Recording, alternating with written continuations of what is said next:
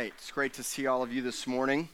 And I'm really excited about this message. This is going to be the first of a three part series that will lead right into Resurrection Sunday, otherwise known as Easter. Okay? Uh, in two weeks, we're going to celebrate Easter. It's on the 16th, I believe that's the day. And uh, we're going to actually focus heavy on that weekend on the resurrection. I call it the third day. Everybody say the third day. So the third day is something that was often missed by the disciples, and in many occasions, Jesus would talk about death, the cross, what he was about to go through, and that he was going to rise again on the third day. But the disciples would constantly miss what he was trying to say because the fear was on the death component, the fear was on the loss of identity, the fear was on the loss of their own kingdom, all that they had forsaken in the natural. They'd left their father, they were fishermen, they'd left their career, they'd left everything to follow Jesus.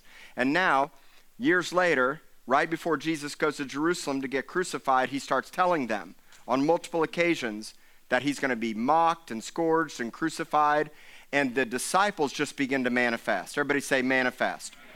Manifest means to exhibit or demonstrate. You can manifest something good or manifest something bad. And in the disciples' case, they were manifesting what was inside of their heart. It was contention, it was strife, it was division, it was jockeying for promotion and position. Kind of sounds a lot like the Western Americanized church to me. Now, not all churches are that way, but unfortunately, if you've grown up in any kind of religious dysfunction, you've seen where people are constantly moving and jockeying for position, and there's this constant desire to be promoted and to have authority. It's still prevalent in the churches today, and it can subtly be prevalent in our own hearts, where we want to find our identity in what we do. Where do I fit in? Where's my value? They don't care about me. The church doesn't notice me. God's not interested in me. I've been so faithful and nothing's happening.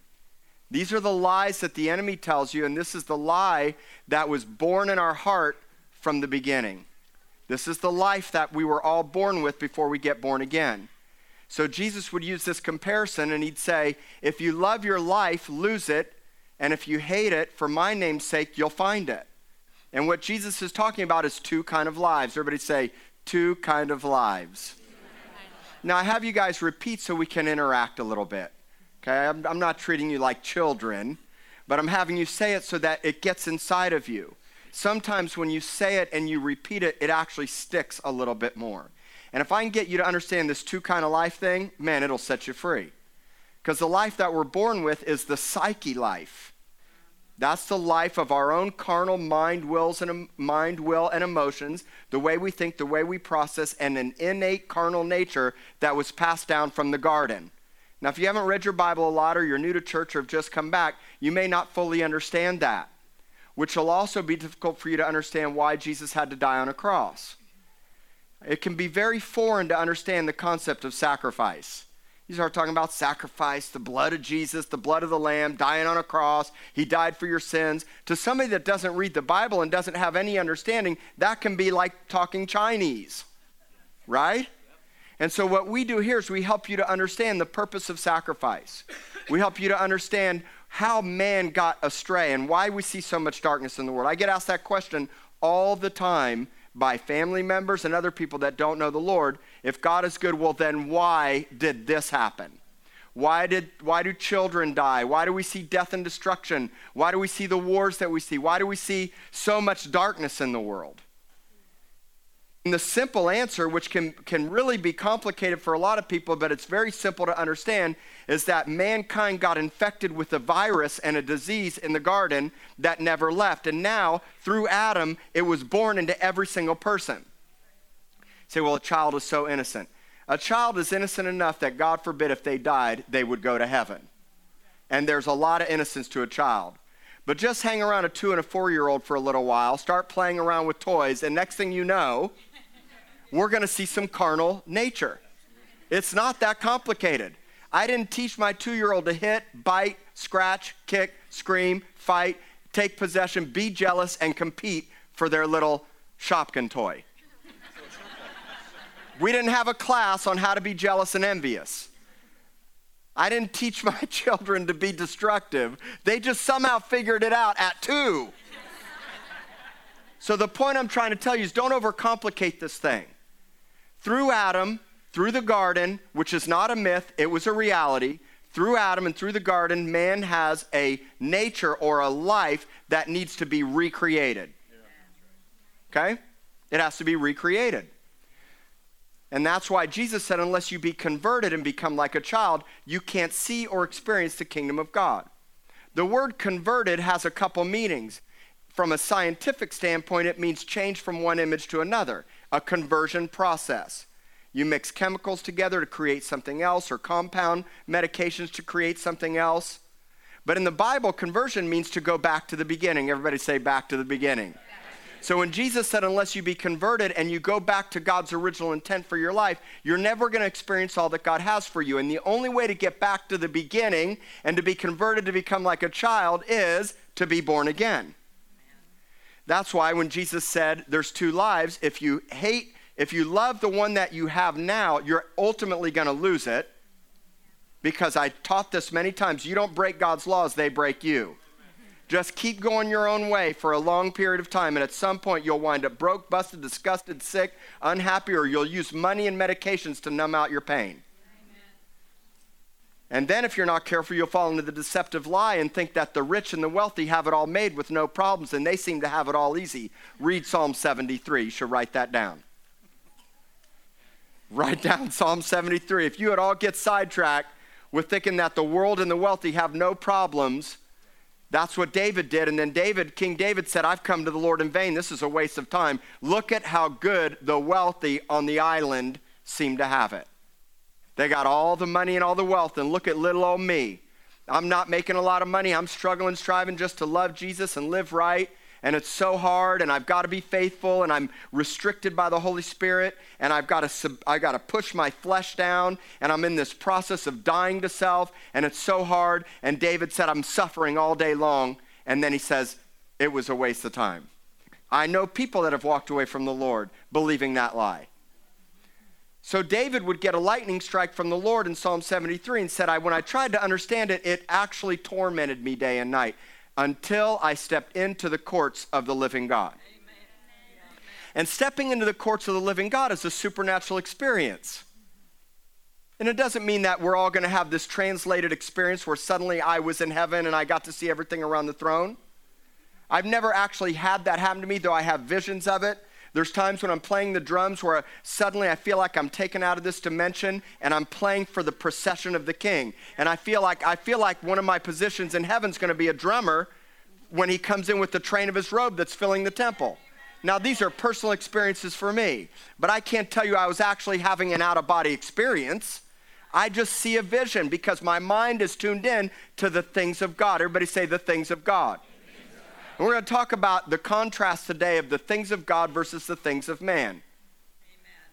Because the things of God and the things of man are two different things, right?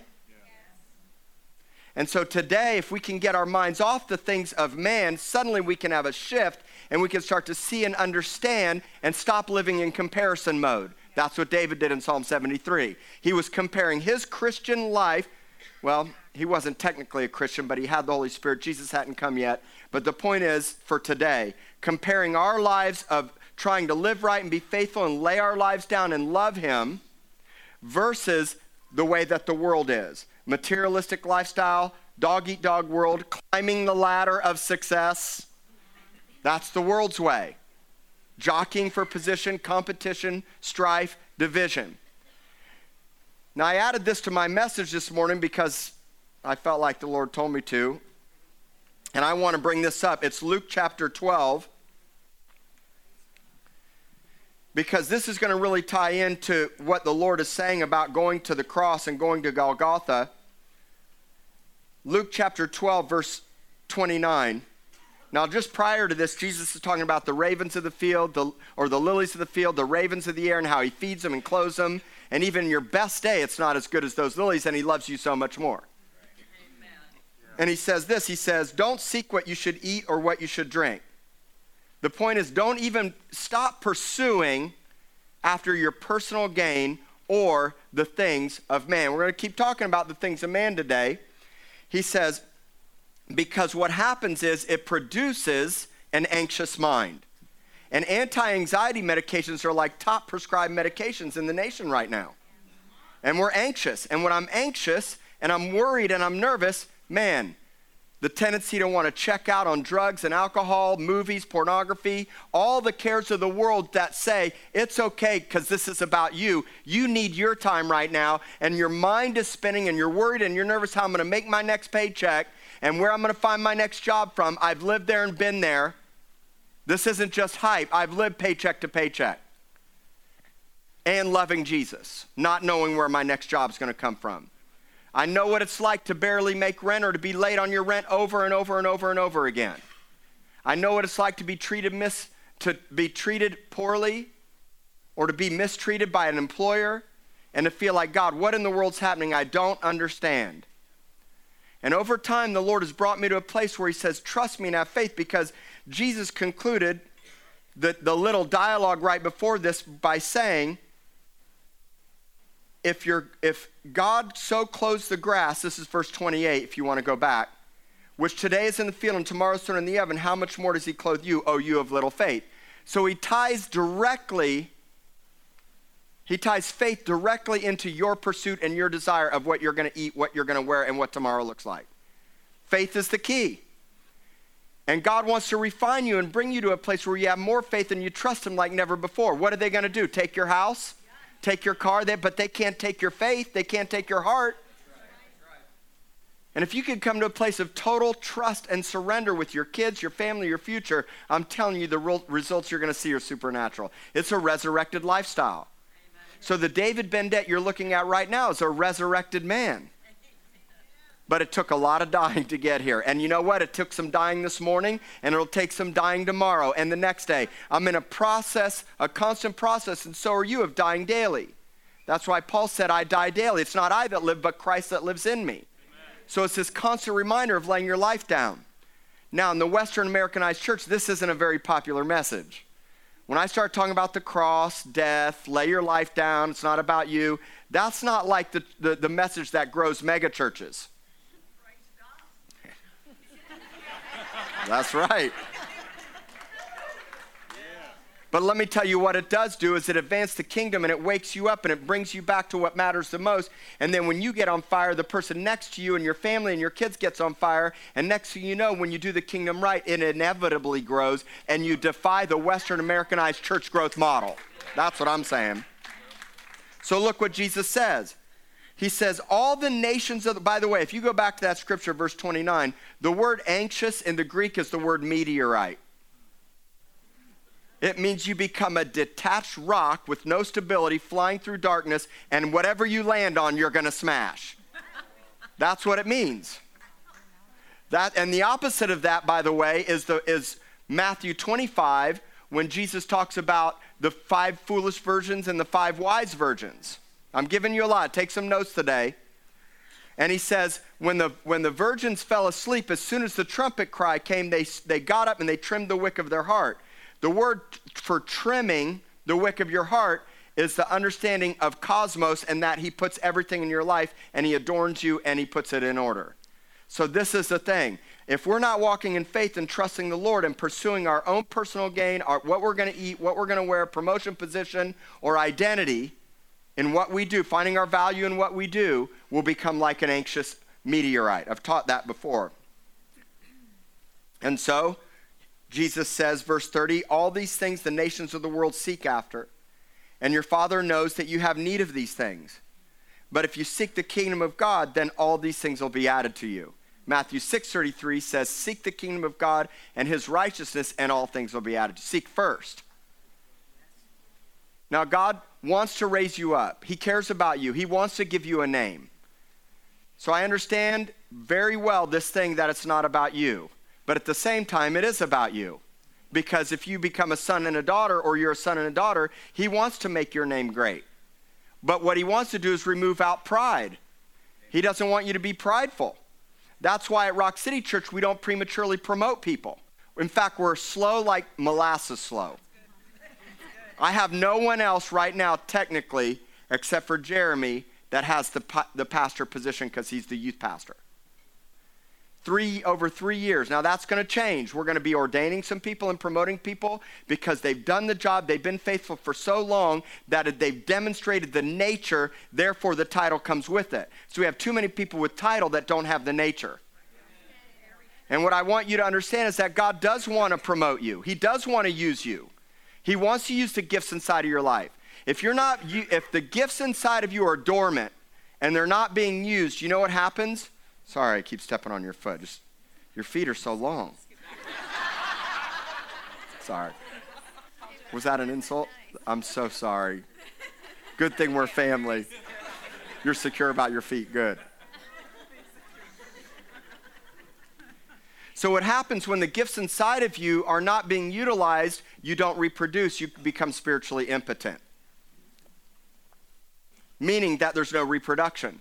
So, yes, God wants to raise you up. Yes, God wants to use you. Yes, there's a destiny and a promise inside of your life. Yes, there's gifts inside of you that we need to pull out. But we got to root out pride, selfishness. We got to root out jockeying for position, finding your identity in what you do instead of who you are. That's why at Rock City, we, uh, one of our mottos here is you aren't what you do, you do what you are. Meaning that out of the nature of what's inside of you, that is what you will do because that's who you are. Amen. Okay? And so, Jesus wants to work those things out of your life. And I want to make sure here at this church that you've really come to a good understanding of your identity as sons and daughters, and that you have a burning, passionate love for people, and that you're willing to lay your life down fully. And then the Lord promotes you. You get promoted here, there, everywhere. Wherever you're at, the Lord can promote you and use you because now He's found a vessel that says, This isn't about me, I'm surrendering everything to you.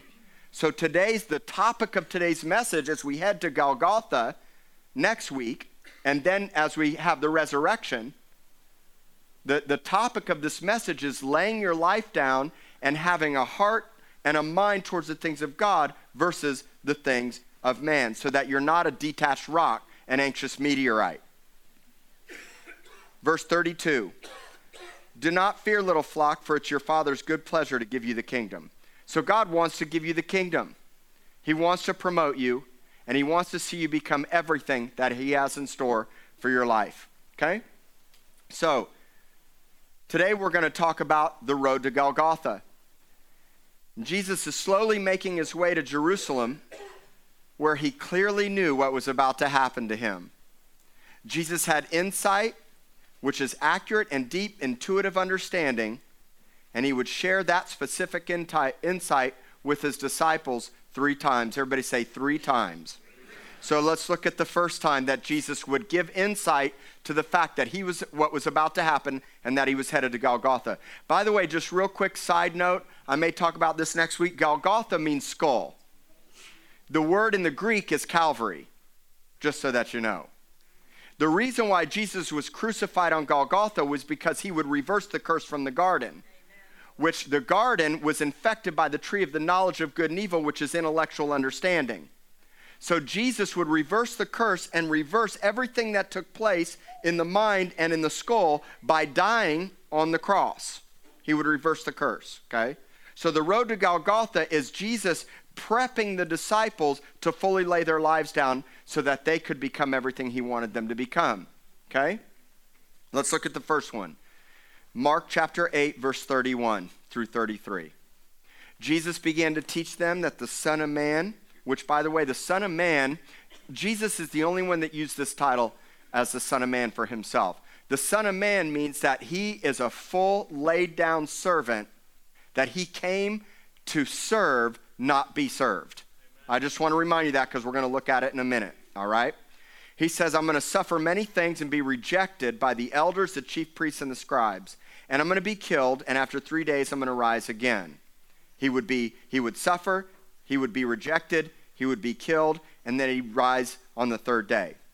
And he spoke this word openly. The understanding of speaking the word openly means I'm not mincing my words. I'm making it so clear. There's no parable here. This isn't an analogy. I'm about to be killed I'm about to be lied about. I'm going to suffer. They're going to mock me. They're going to persecute me. They're going to crucify me. I'm gonna die. I'm about to die. But on the third day, everybody say the third day, I'm gonna rise again. So he spoke the word so clear. Then Peter took him aside and began to rebuke him. But when he had turned around and looked at his disciples, he rebuked Peter, saying, Get behind me, Satan, for you are not mindful of the things of God, but the things of men. You know what the, the Greek word for things of men is? It's the word anthropos, and it's where we get the word anthropology. It's the study of humankind. The word for the, the things of God is the word theos, and the understanding of being mindful of something is the fact that I've set my mind in a particular direction. That's why Ephesians 4 is so powerful in understanding that how people get mental and spin off track is they walk in the vanity of their mind and they're constantly setting their mind towards their own opinions, not the Word of God, not truth, nor are they settling on faith and love and the fact that God is a good God and Jesus loves you from an early age.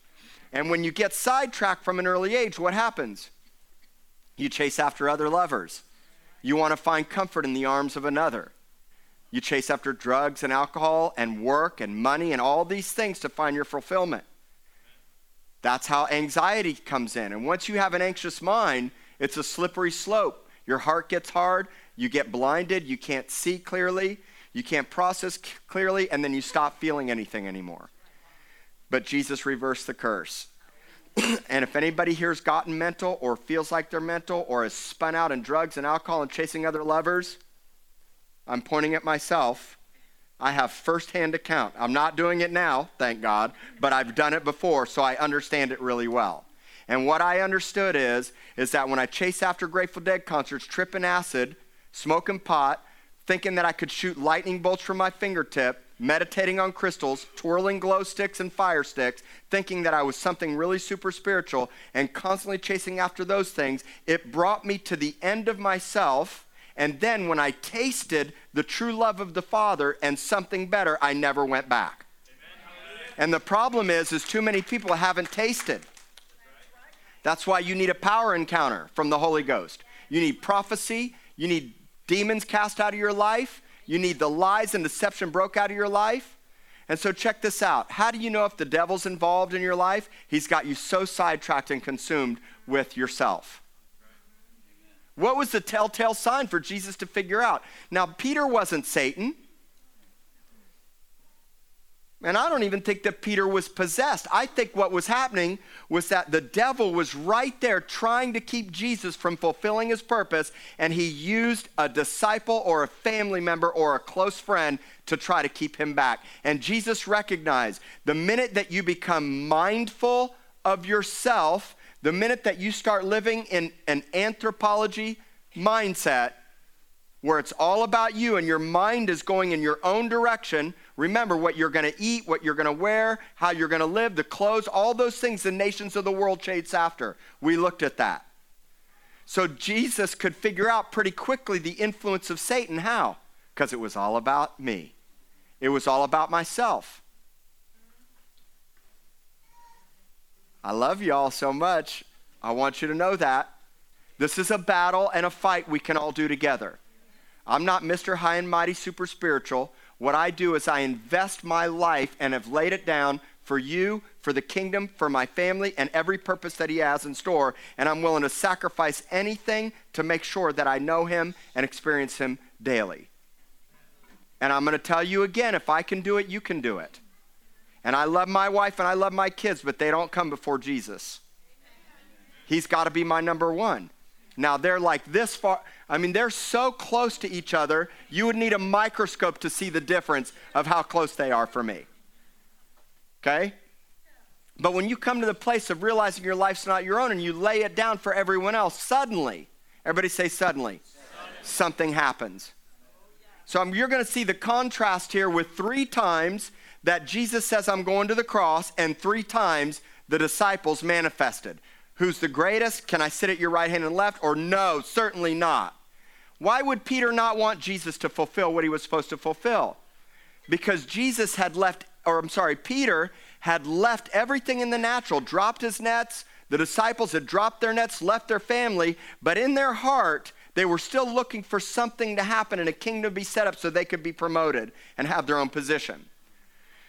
Before I came to know Jesus, there's a place in South Miami where I was living called Coconut Grove. Coconut Grove has all these incredible shops, really nice place, great restaurants, a great live music. It's really a neat place if you ever go to South Florida. And back in the day, I would hang out in front of this little silver and crystal shop and play drums in drum circles with tie dyes on. This was, you know, eight, 1980s, late 80s, early 90s, okay? And I had a friend that owned this little silver shop, and he was Jewish, a great guy. His name's Avi. And I love Avi a lot. And Avi really loved me, and we had really hit it off back in those days. Well, after I came to know Jesus, I went back years later because I was fascinated about Judaism. And I would ask him, he'd teach me all this stuff about Judaism. But then I would start to teach him about the Bible and about the Messiah. And he says, you know, the Messiah, when the Messiah comes back, he's going to restore the kingdom. He's going to come on a white horse. It's going to be a, it's going to be a full restoration of the kingdom. I said, but don't you understand the Messiah had to suffer and die first? He goes, No, he didn't. I said, Yes, he did. You never read Isaiah 53, which we may teach on next week. You should all read it going into uh, the next few weeks. He goes, No, we were never taught to read Isaiah 53. So you have to understand that the disciples' mindset in a Messiah, they all knew a Messiah was coming. But the Messiah certainly wouldn't be led like a lamb to the slaughter and have to suffer and come in riding on a donkey right? So as soon as Jesus says, I'm going to suffer and die, Peter's like, heck, no, you're not.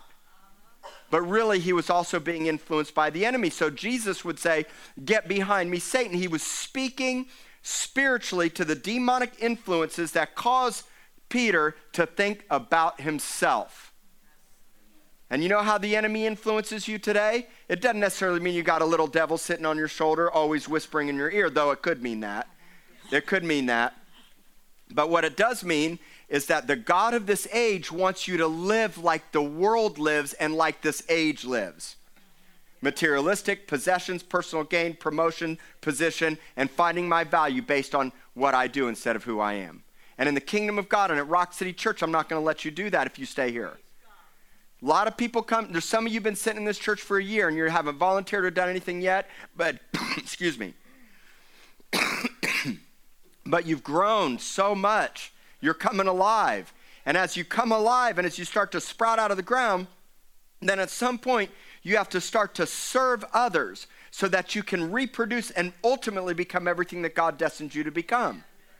And we just got to find the process. There's not a, a, timeline on it. It's not like in 90 days you better be a great fruit tree so that I can start using you.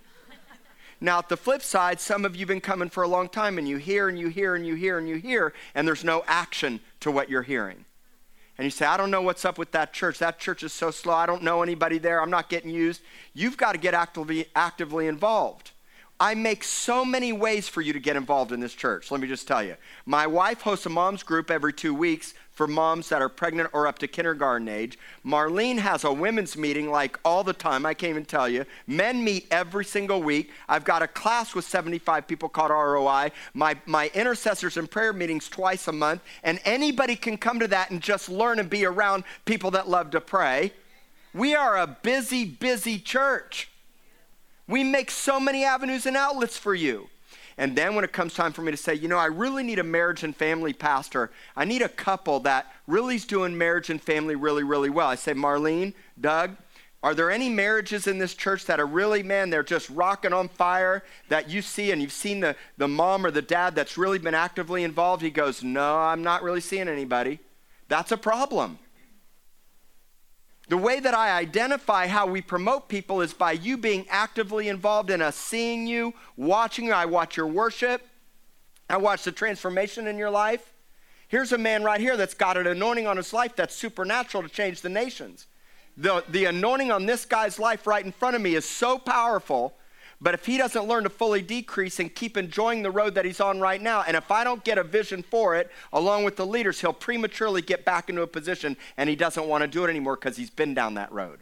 And when the day comes that God releases the two of you together, it's going to be a million times better than it was before because it'll be his original intent. You'll be converted back to the beginning of who you were supposed to be. And there's an anointing on it, and it's you too. And it's you, and it's all of you. I'm not just singling out one because I know a little bit about him. I see promise and destiny in every single one of you. The problem is, is most people will not pay the price to lay their life down. Most people want the promotion because of your gifts instead of God highlighting you and raising you up because you've come to the cross and laid your life down. And there's, there needs to be more pastors and more churches that are slow. And instead of just filling a position because there's no worker there, we say, you know what, I'll go with a gap there for a while until I find the right person. And then when Jeremy and Lauren come along, I say, you know what, God's highlighted, God highlighted to Ryan, other leaders saw it, promoted. Now they're fully flourishing and functioning, leading 20 junior high students just down the shopping center, and they love it because it's who they are, and I never have to micromanage them or tell them to do anything. And so now they start having 12 hour prayer sessions that were not my idea. And suddenly there's art, art in the, in the room, and communion and worship, and suddenly people are going to the streets on treasure hunts prophesying, and none of it was my idea. Imagine that. Are you following me this morning that the understanding is you've got to get mindful about the things of God? The mindful component is that you're putting your mind in the right direction. Let's pull that scripture back up. It's verse 33. You can't be mindful about yourself. It's a battle, it's a process, but we can do it. And the way that you do it is to, to come to the cross and lay your life down. Now, I want to I want to share the contrast with you. The contrast is death or self-preservation. The contrast is mindful of the things of God versus mindful of the things of man. Okay? Now, right after this scripture, so I'm leaving a lot of scripture out because I want to try to end early today. I did last service and it was a miracle. It was a miracle. Everybody's like, man, we love, so glad you ended early. I'm like, sheesh, thanks. All right. So here's the only way I'm going to end early is if I give you scripture to take home and study. Can we do that? Yes, Will you guys do that? So, right after this, in the last section of Mark chapter 8, Jesus goes on to say several critical things. Number one, if you want to be my disciple, there's three things required deny yourself, take up your cross, and follow after him. And you do all those three things in tandem. Then he goes on to say, What good is it if you gain the whole world but lose your soul? Now, we often talk about that scripture like who dies with the most toys wins, materialistic, I want to be rich. Lose that thought. Gaining the whole world is the mindful of the things of man. It's the spirit of the age of materialism. And it doesn't mean you don't work. It doesn't mean God doesn't want you to have money. It doesn't mean that God doesn't want to promote you. Take it from me. The point is, is you first seek the kingdom of God every day of your life, and then all things are added to you. What good is it if you have millions of dollars and you're living miserable with pressure and stress all the time and you can't sleep at night? The point is, is that God doesn't want money to have you, He wants you to have it. So He deals to everybody a measure of talents some two, some five, some ten. And the point is, or one, two, five, whatever the numbers are, I don't remember right now, but the point is, is that God gives you a little so that you can be faithful with it and expand it. That's what He wants you to do. He wants to expand you, okay? So He would talk about not pursuing and trying to gain the world, which in turn causes you to lose your soul. That's what happens. And then not being ashamed of him in this generation. That's all at the end of Mark chapter 8. Okay? Now I just want to tell you what happens in Mark chapter 9.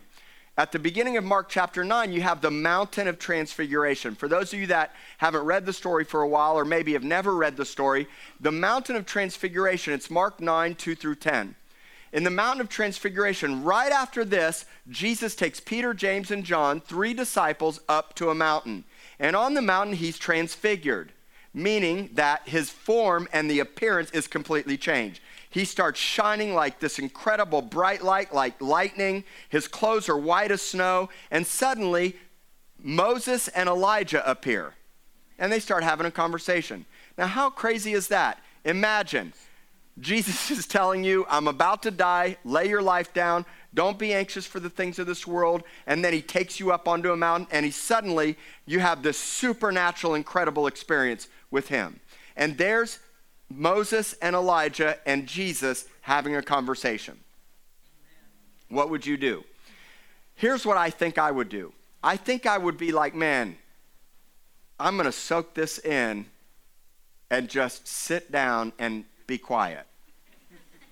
That's what I think I would do. I don't really fully know what I would do, but what I would want to do is just, man, I wouldn't want a minute of it to go by. I would be like, soak it in. But not Peter. I want you to look at what Peter does in Mark chapter 9, verse 5. Then, first of all, if you read this scripture, no one ever asked Peter a question. really, if you read it, it's like there's Moses, Elijah, and Jesus talking to themselves. And you're going to see here in a minute that Peter was so self conscious and he was so afraid that he just felt like he had to talk and he felt like he had to make something happen. He didn't know what to say, he didn't know what to do. So Peter answers and says this It is good for us to be here. Now, just put yourself in that position for a second. I have finally arrived. I got Moses, Elijah, and Jesus. Transfiguration, here comes the kingdom. This is it. There's no suffering thing about to happen. Forget what Jesus just said. I want you to put yourself here in for a minute. And instantly, Peter says, It is. This is a good thing. I've got my promotion. Finally, dropping those nets by the water was worth it. Because now, after forsaking all, I finally have arrived. This is a good thing. We've got our promotion. I made it to the top. And he says, Let's make three tabernacles one for you, one for Moses, and one for Elijah. And there's some mis, there's, there's a little bit of misunderstanding of what was meant here. That Peter was maybe trying to, you know, create little things of worship for each of them. What I think was happening was that Peter was so self absorbed that it was so much about him that it's like, finally, I found my office. You guys need some office space here, too. I mean, think about it. I always wanted the office with the window on the top floor. Now, I went to college in Tulsa, Oklahoma at Oral Roberts University. And right next to Oral Roberts University are three buildings called the City of Faith. It used to be a hospital that Oral Roberts had started way back in the day. And I don't know, the one, to- one tower's 37 floors, one is 75 floors, and another one's, I don't know how many floors. Three of them. This is in Tulsa right now. And I said to myself when I started going to Oral Roberts University that when I got my business degree, one day I wanted to work in one of those top floors with, an, with a window view. Do you know that I actually got that? I got promoted with the pharmaceutical insurance company and moved to the 37th floor of one of those towers with an office view. And looking back, it's like that was cool, but it, it's so minute. Who cares? right? I look back, I'm like, who cares? But, but that's because I've changed. That's because I'm not the same person I once was. But Peter's thinking to himself, man, this is a good thing. I finally arrived. Let's set up some office. We need to stay right here and never move, right? Talk about being mindful of himself, you know?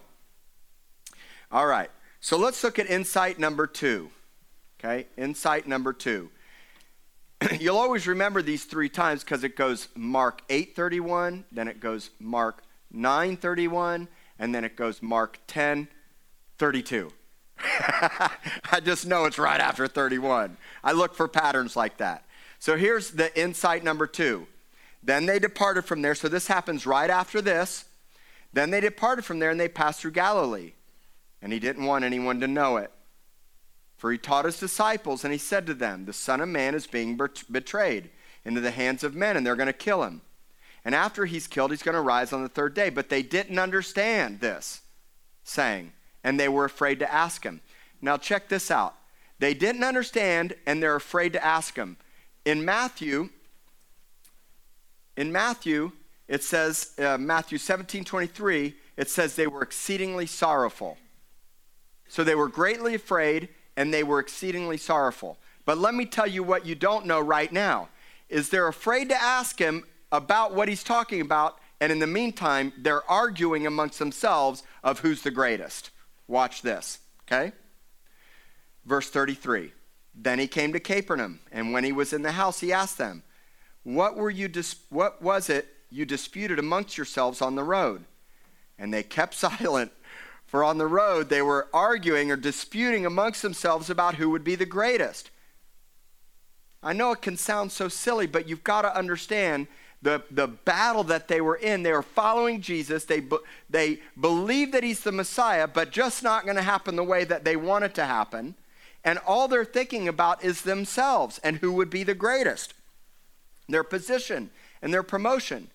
And so, verse 35 says this He sat down, called the twelve, and he said to them, If anyone desires to be first, he shall be last of all and servant of all. Out of fear, they were focused on themselves, constantly thinking about who was going to be the greatest, promotion, not understanding the fact that they must become servants of all. All means all. All means all. So everything that we do in our lives comes down to not just our families and our children, though those are our first priority after everything that the Lord wants to do in your life personally. You won't be able to lead your kids effectively if you're not having the experience for yourself personally. Okay? And so, Jesus would say, listen, if you want to be great, you got to be a servant of all.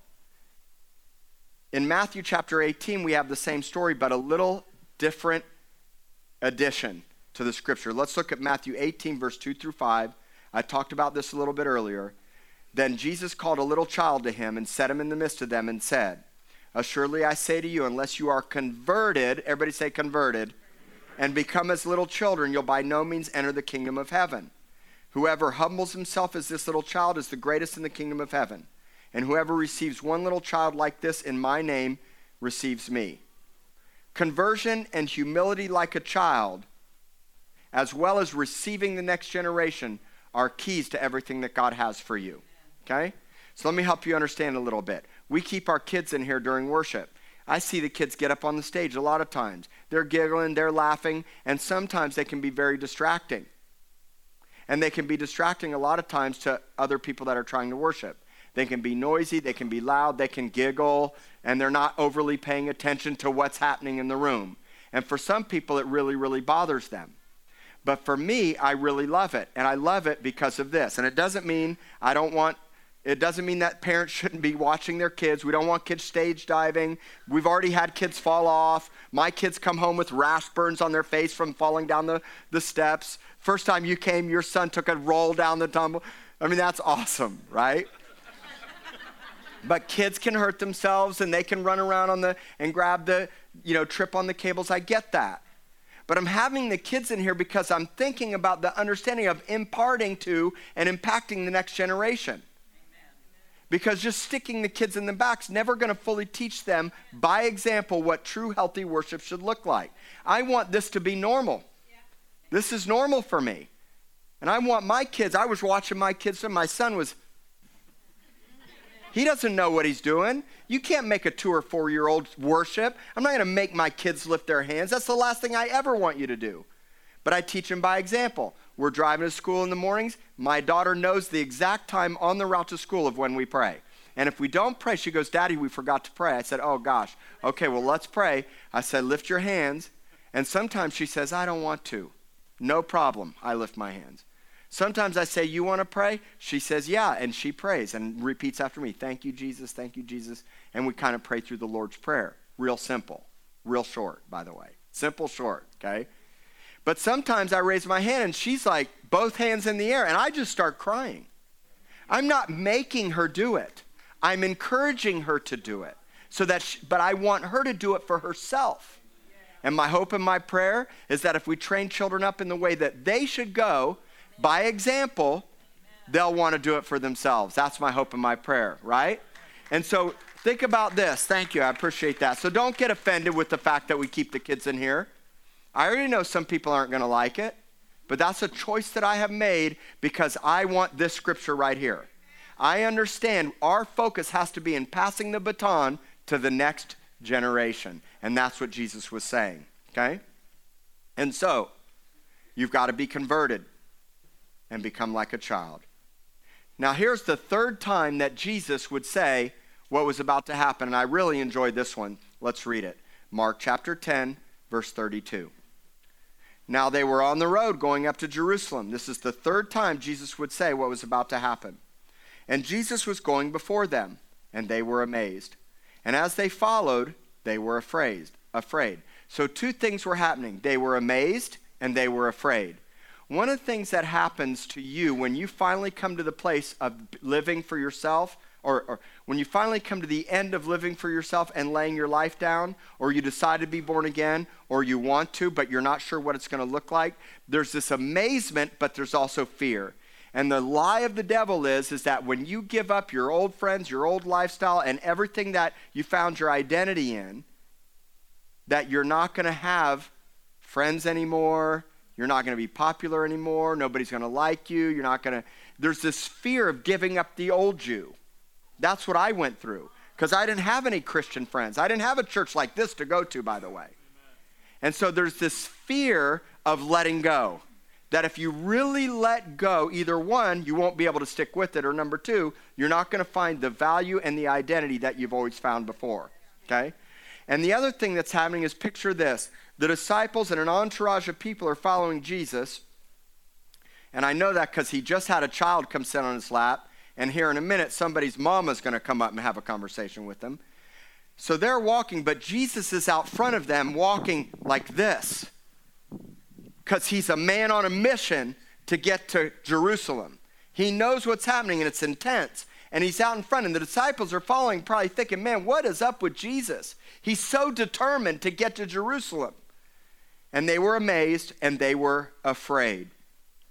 And then he took the 12 aside. He stopped, pulls the 12 aside again, and he begins to tell them the things that would happen to him. Verse 33 Behold, we're going up to Jerusalem, and the Son of Man will be betrayed to the chief priests and the scribes. Notice the pattern. They're going to condemn him, they're going to deliver him, they're going to mock him, they're going to scourge him, they're going to spit on him, and they're going to kill him. Notice the pattern. These are the things that the enemy wants to do to prevent you from fully accomplishing what God has for you. And the third day, he'll rise again. But then James and John, the sons of Zebedee, came to him saying, Teacher, we want you to do this for us. Anything we ask, we want you to do. Can you imagine the brazenness of the disciples? They stop him. He's like, I'm going to Jerusalem. And the disciples are like, Listen, anything we ask you is what we want you to do for us. They're self absorbed. And Jesus says, says to them, What do you want me to do for you? Now, James and John stoop to an all time low here because when you bring your mama into the mix, let me tell you something. You want to talk about manipulation? Look at this. This is Matthew's account in Matthew chapter 20, verse 20. This is Matthew's account. Then the mother of Zebedee's sons came to him with her sons, kneeling down and asking something from him. This is like manipulation. You bring the mama into the mix, and it's like, man, pull on my heartstrings.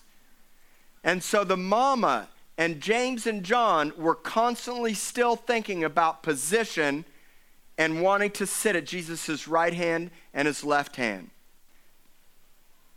And that's what she asked in verse 21 that they would sit on each of his hands. In verse 22, Jesus says, You don't know what you're asking.